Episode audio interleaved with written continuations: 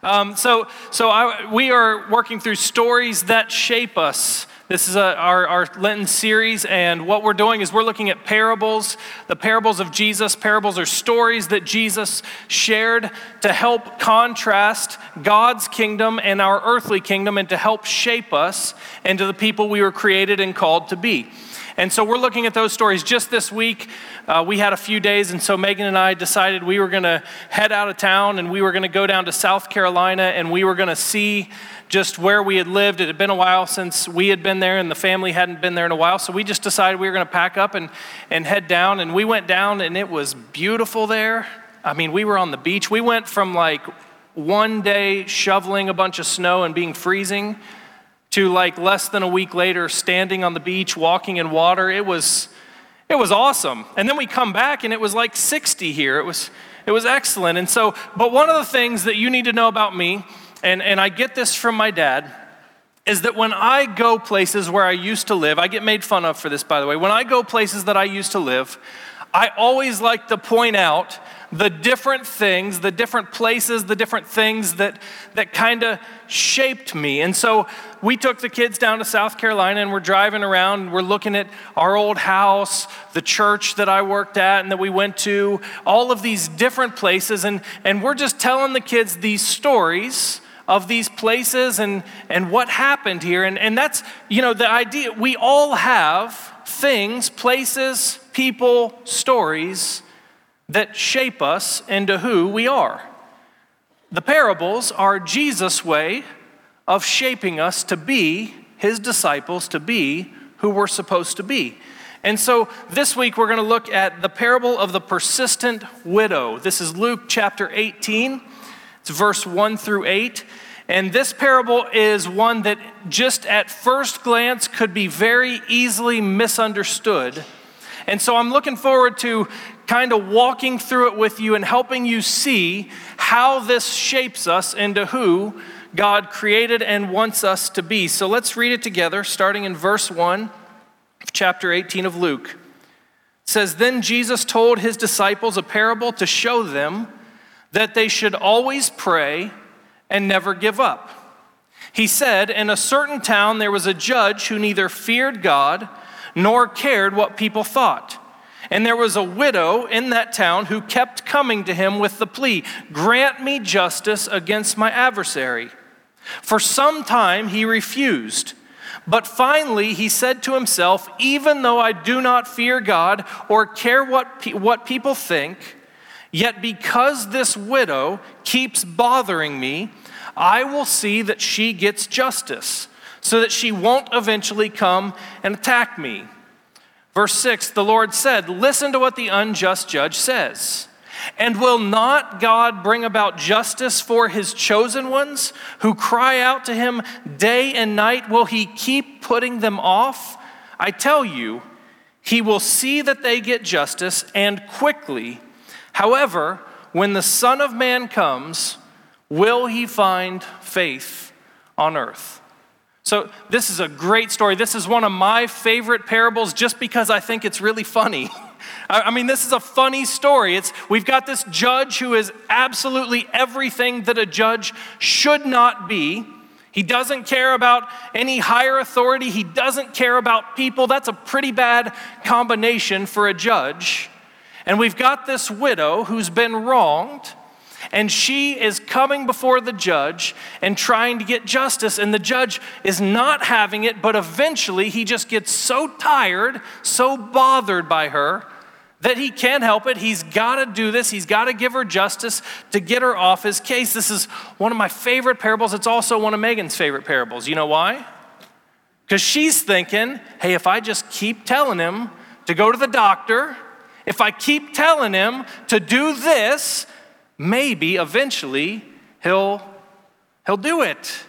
And, and it's my kids' favorite. We just went to South Carolina the whole trip. I'm hearing the same thing over and over. We had a bag of gummy bears, Haribo, the best kind. We had some discussion about this recently. Haribo, the best kind of gummy bears. We had this big bag. And every five minutes, every 10 minutes, I would hear the same question Can I have some gummy bears? No, you can't have gummy bears. But I'm hungry. I need some gummy bears. No, you can't have gummy bears. We're going to eat lunch in an hour. You just ate something. You don't need gummy bears. But but please, I'm hungry. I need some gummy bears. And it's as if my kids have read this parable and they think that by just bugging me, I'm going to give in and I'm going to give them gummy bears. It didn't work. That doesn't work. Sometimes it works. Sometimes it works. But, but this parable is a story of this persistent widow. She, she has to get justice. Her only route to justice is to come to this judge over and over again, and eventually she gets it because she was persistent. Right at the outset, we're given the meaning, the takeaway from this parable. The first line, it, I told you it can be easily misunderstood, but the very first line tells us what we need to walk away from this parable with. It says, Then Jesus told his disciples a parable to show them that they should always pray and never give up. So simple as that. You should always pray. You should never give up. That's the takeaway from this parable. If you walk out of here with what was this, what was God's word telling me today, it was telling you that it, you should always pray. You should never give up. You should have faith and trust in God enough that you continually come to God every day in prayer. Always pray, never give up. So that is the what. I, I, could just say, go home, we're good, but I think we need to look a little bit deeper into this parable because we have the what. The what is you should always pray, you should never give up. Now we need to look at the why. That's where this parable can get kind of tricky, is the why. See, when we first read this, I mean, in your head, if you haven't really deeply studied this text, in fact, we had a discussion with the staff, and if you this week, and if you if we haven't deeply studied this text, it can seem like what this is telling us is that we should always pray and never give up because if we always pray and never give up, we can bother God into giving us justice what we want, what we need. That is not what this is saying. That's not how it works. We don't bother God into giving us justice. That it seems so weird when we read this. At face value, that's what it seems like it says, but that's not what it's saying. So the what is always pray, never give up. Now let's figure out the why. We're going to start by looking at the characters. There's two characters in this story. I told you last week that, that in all the parables, there's a contrast between two things. Sometimes it's God's kingdom, sometimes it's our kingdom, sometimes it's one person, another person. Last week, it was the Pharisee and the tax collector, and we looked at the contrast between the two. Let's start with the widow. What do we know about the widow? I have always thought and, and this could be true, but I have always thought that the reason Jesus put a widow in this story is because Jesus wanted to give an example of somebody who was powerless, who did not have a lot of power or authority. I always thought that, that that's what this was about, that the, that the widow just had no, no way to get help and nobody to fight for her. And so I thought that's what the significance was, and it, it very well may be part of it. But there's something really cool I want us to see about the widow in a second. First off, what do we know about the widow? Number one, we do know that the widow is not powerful enough in her own name and her own authority to get what she wants. She cannot get it, she does not hold enough importance or esteem to get the judge to give her what she wants. That's not how it's not like she's one of those people that walks into the courtroom or the place of judgment and, and the judge is, whoa, I, I got to take care of this one. That's, that's not what's happening here. The widow is powerless to get what she wants or what she needs. The second thing we know is that she is completely at the mercy of this judge. The only way she's going to get justice in this story is by getting it from the judge. So she's powerless, and we're going to get to the judge in a minute. The only way she's going to get justice is from this judge. The third thing we know is that she is persistent. She comes again and again and again. She's gonna get justice. She doesn't care how many times she has to come to the judge, she is gonna get justice. Those are the three things we know about the widow. This is what I need us to understand about the widow today. This is who we are in the story. We are to put ourselves in the place of this widow. We are powerless to get the justice that we that, that we have coming. We cannot, in our own power, in our own name, in our own authority, we cannot get justice.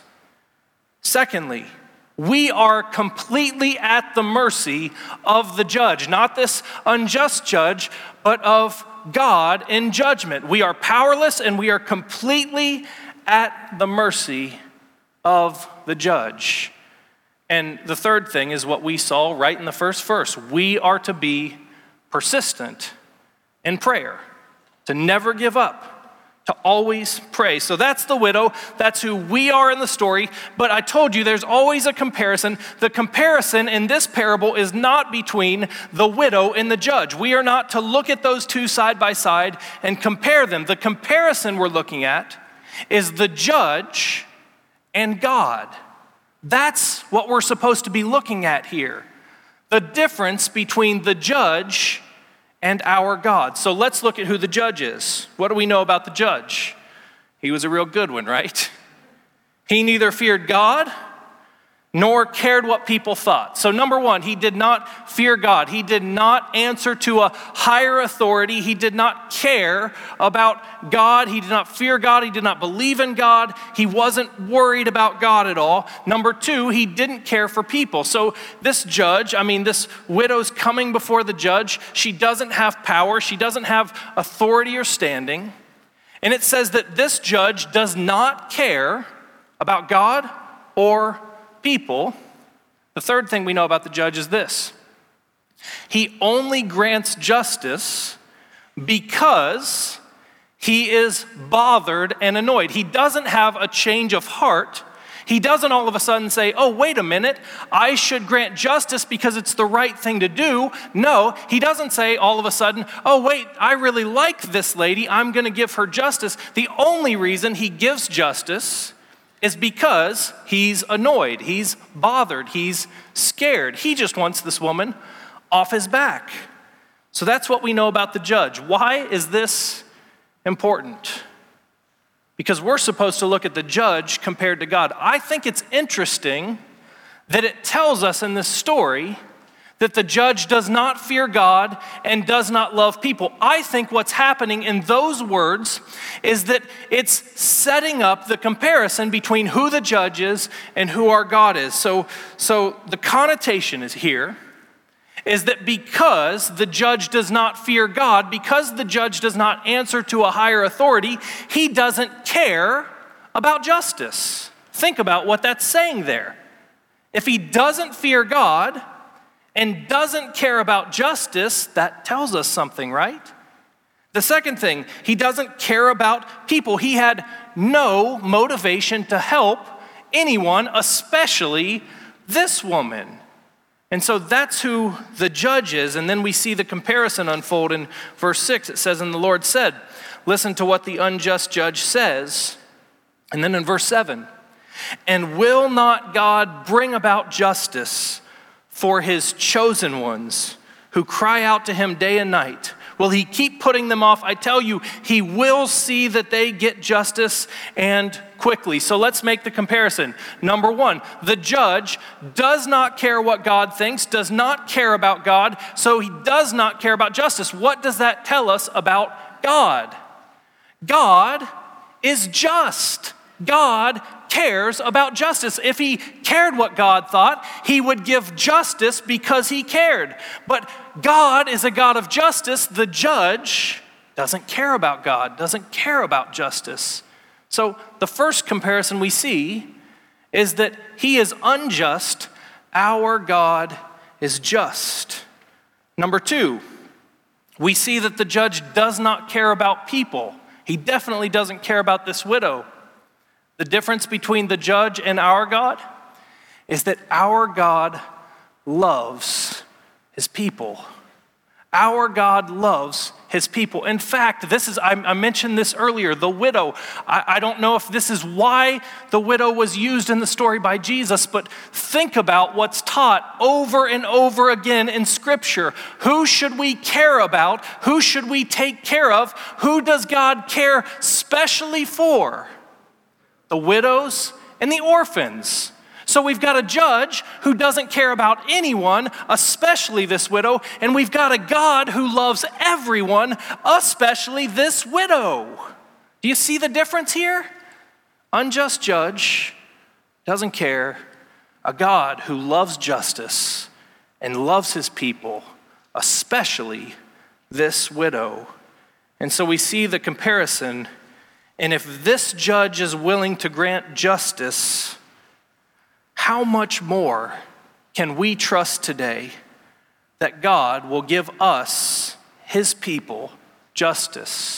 Let me say that again the comparison between the judge and God. If the judge, the rotten judge who didn't care about a higher authority, didn't care about justice, didn't care about people, if he was willing to give justice, how much more can we trust today that our God, that is just, that loves us, will give justice. So, back to the praying. Why do we continually pray and never give up? Is it because we need to convince the God of justice, the God of love? Is it because we need to convince God through our persistence to give us the justice? Absolutely not. God is already a God of justice, and God loves us. God does not need convinced that we need justice. In fact, look at, look at what we see in Scripture. These are just four promises, and I could probably name a hundred. Listen to these four scriptures Psalm 37, 27 to 29. Turn away from evil and do good, so shall you dwell forever. For the Lord loves justice. He will not forsake his saints. They are persev- preserved forever, but the children of the wicked shall be cut off. The righteous shall inherit the land and dwell upon it forever. Isaiah 30. Yet the Lord longs to be gracious to you. Therefore, he will rise up and show you compassion, for the Lord is a God of justice. Blessed are all who wait for him. Hebrews 10 35 to 36. So do not throw away your confidence, it will be richly rewarded. You need to persevere so that when you have done the will of God, you will receive what He has promised. For in just a little while, He who is coming will come and not delay. Matthew chapter 5. The Beatitudes, the Sermon on the Mount. Blessed are those who are persecuted because of righteousness, for theirs is the kingdom of heaven. Blessed are you when people insult you, persecute you, and falsely say all kinds of evil against you because of me. Rejoice and be glad, because great is your reward in heaven. For in the same way they persecuted the prophets who were before you. Do you hear those four scriptures? Do you hear what the scripture says to us over and over again? It says there that God wants to give us justice. God wants, God will, God is faithful. Does this sound like a God that needs to be convinced, that needs to be nagged for justice? So we don't pray so that God will be faithful. We pray because God is faithful. Let me say that again, that's important. We do not pray so that we can convince God to be faithful. God is already faithful. We pray because our God is faithful. So let's talk about what that looks like. What let me ask you a question. What is the alternative when you have been when you have suffered injustice, when you are struggling, when you're going through something? What's the alternative to prayer? The alternative, uh, there's two things I can think of. Number one is I try to handle it myself, my own way. So I, I mentioned last week in the sermon that I had a lot of money stolen from me. Someone hacked in one of my accounts. Someone stole thousands of dollars. And all week I was walking around and I was thinking I was really tough. And I was trying to get a hold of people and I couldn't get a hold of anyone. And I was walking around the office saying things like, you know, if I can't get a hold of them, I'm going to go get a hold of them. I was feeling real tough. I, and Deb, my constant encourager, looked at me this week and said, Have you ever fought anyone in your life? Have you, have you ever done anything like that? But in my mind, if I don't feel like I'm getting justice and I don't go to God in prayer for it, I'm tempted to take things into my own hands and I turn into Liam Neeson. Do you guys know who Liam Neeson is? And I want to call someone on the phone and I want to say, I have a very specific set of skills. Skills that make me a nightmare for people like you. My skill's crying, right? That doesn't make me a nightmare for anyone. I just support the tissue brands.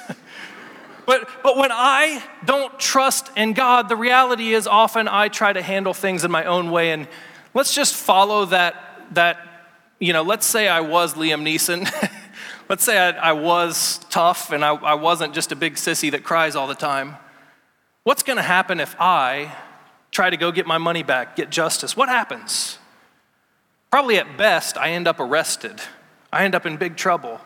The reality is, when we take things into our own hands, when we try to do it our way, it always messes things up. It leads to broken relationships, it leads to more pain. The second thing I think can happen when we don't trust in God is that we end up giving up. There are people all over our community, all over our world, who were walking with Christ, who were believers in God but they didn't believe and they didn't trust and they didn't faithfully go to God in prayer. And eventually, they walked away because they thought, I'm never going to get what I need from God. The other alternative is giving up.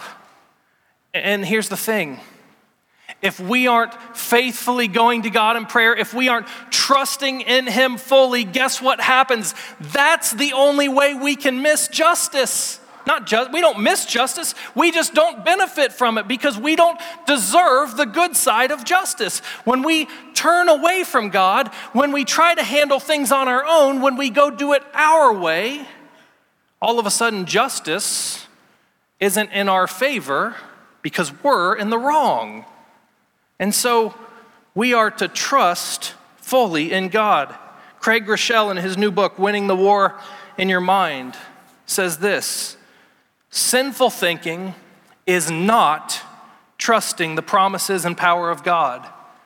Prayer is choosing to trust the promises and power of God. Prayer is deciding to turn to and surrender our feelings and control of our lives to God, trusting His promise and His power. You heard His promises.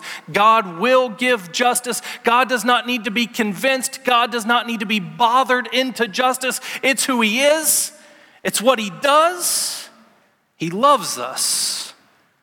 The only way we're going to lose out here is if we stop being faithful, stop trusting, and we trade our God, our just judge, for whatever we can do. This passage comes on the heels of chapter 17. At the end of chapter 17, they're having a discussion. Jesus is discussing with the disciples and Pharisees about the second coming, that, that Jesus would come again one day and there would be a judgment. And they keep asking questions about, well, when is it going to happen? Where is it going to happen? And Jesus is telling them that they're not going to miss it because there will be a judgment and justice will be served. Look at the last verse. So we have the what of this text. We said that earlier, right? The what, the walkaway is that we should pray continually, we should pray faithfully, we should never give up. Now let's look at the why. The last verse of this parable says, However, when the Son of Man comes, will he find faith on earth? Our God is just our God loves us. Our God wants to give justice. The only way we miss it is if we don't trust and have faith in God. If we trade that in for our own solutions. And so, what are we supposed to do? We're supposed to pray continually, never give up, we are to stay faithful in prayer because this parable is not about whether God is going to be faithful or not. That's already established. We know God is faithful. This is not saying we need to pray so that God will be faithful. God is already faithful. It's done, it's who He is. The question has never been God's faithfulness. The question is, will we be found faithful? And so, this parable is a call for persistent prayer, for persistent faith and trust in the God of justice, the God who loves every single one of us, no matter where we are, what we've been through, the God who wants to take care of us. So, what is our proper response to this? It's pretty simple. We need to pray when you have something happen in your life, when somebody hurts you, when you have brokenness, what do you do? You pray. Not because you need to convince God to take care of you, but because you know God is the God of justice. So the takeaway is this. I want you today, I want you in these next moments, the worship team's gonna come up and we're gonna sing a song. And in these moments, I want you to do what this parable teaches you to do to pray. I want you to think about the things in your life. I want you to think about the things that you need to surrender fully to God, the God of justice. I want you to think about the areas of your life that you're tempted to do it your way, and I want you to surrender those to God today. I want you to pray today. But I want you to pray every day. Hey, there are journals down here on the altar. If you didn't get one last week and you want to grab one, I want to invite you to just come get one. You can come right now and get a journal. These are here so that you can continue to respond every day to what God is teaching you and how God is shaping you. So I want you to spend time in prayer right now. As we sing the song, I want you to offer everything. I want you to surrender everything I want you to trust in the God of justice. And then we're going to take communion together. If you don't have your communion, all right, you, nobody got up and got, got these things, that's fine. I'm going to give you another chance to get up. If you don't have your communion elements, get up. There are communion elements in the back. Go grab them because we are going to respond with communion. Go ahead, get to it. So, this is what I want us to do. As we here, as we respond, as we sing, as we pray, I want you to surrender completely to God. I want you to surrender the things in your life that tempt you to do it on your own. I want you to put your full trust and your full faith in God. And then I want you to, to take communion. As we're singing, you take communion on your time. Because here's the thing God wants you, God wants to give you justice and life. Listen to Romans chapter 5. This is so awesome. Verse 6 says, You see, at just the right time, when we were still powerless, Christ died for the ungodly.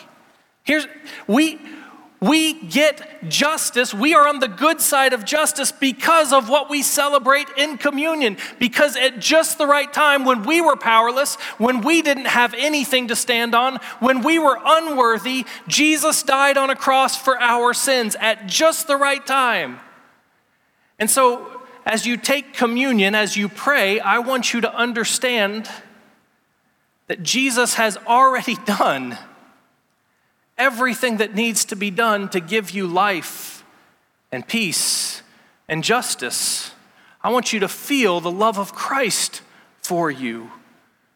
It says in verse 8, but God demonstrates his own love for us in this that while we were still sinners, Christ died for us so that we could be justified.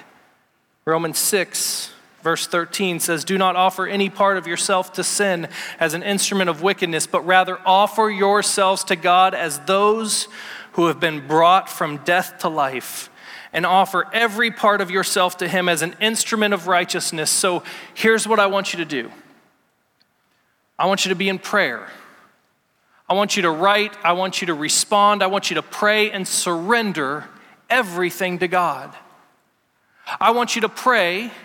I want you to know God's love. I want you to feel God's love and God's justice for you.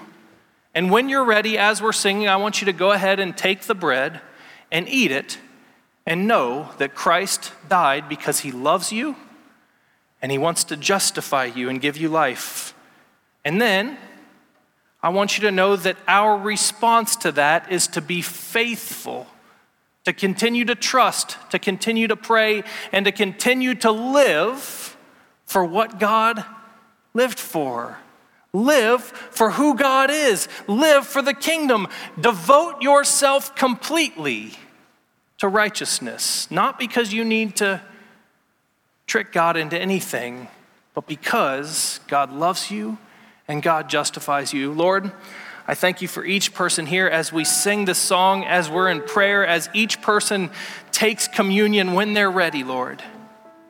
I pray that you would just Remind us that you're not like the unjust judge that, that doesn't care about justice and doesn't care about people, but you are a God that loves each and every one of us more than we'll ever know. And so, Lord, I pray that as we enter into this communion, this sacrament, I pray your grace would flow and we would know your love. And I pray as we take communion, we would commit ourselves to live for you every single day, to stay faithful, to pray every day, to worship you, to put all of our faith, all of our trust in you. Speak to us, Lord. Shape us, Lord. Make us who you want us to be. In Jesus' name, amen.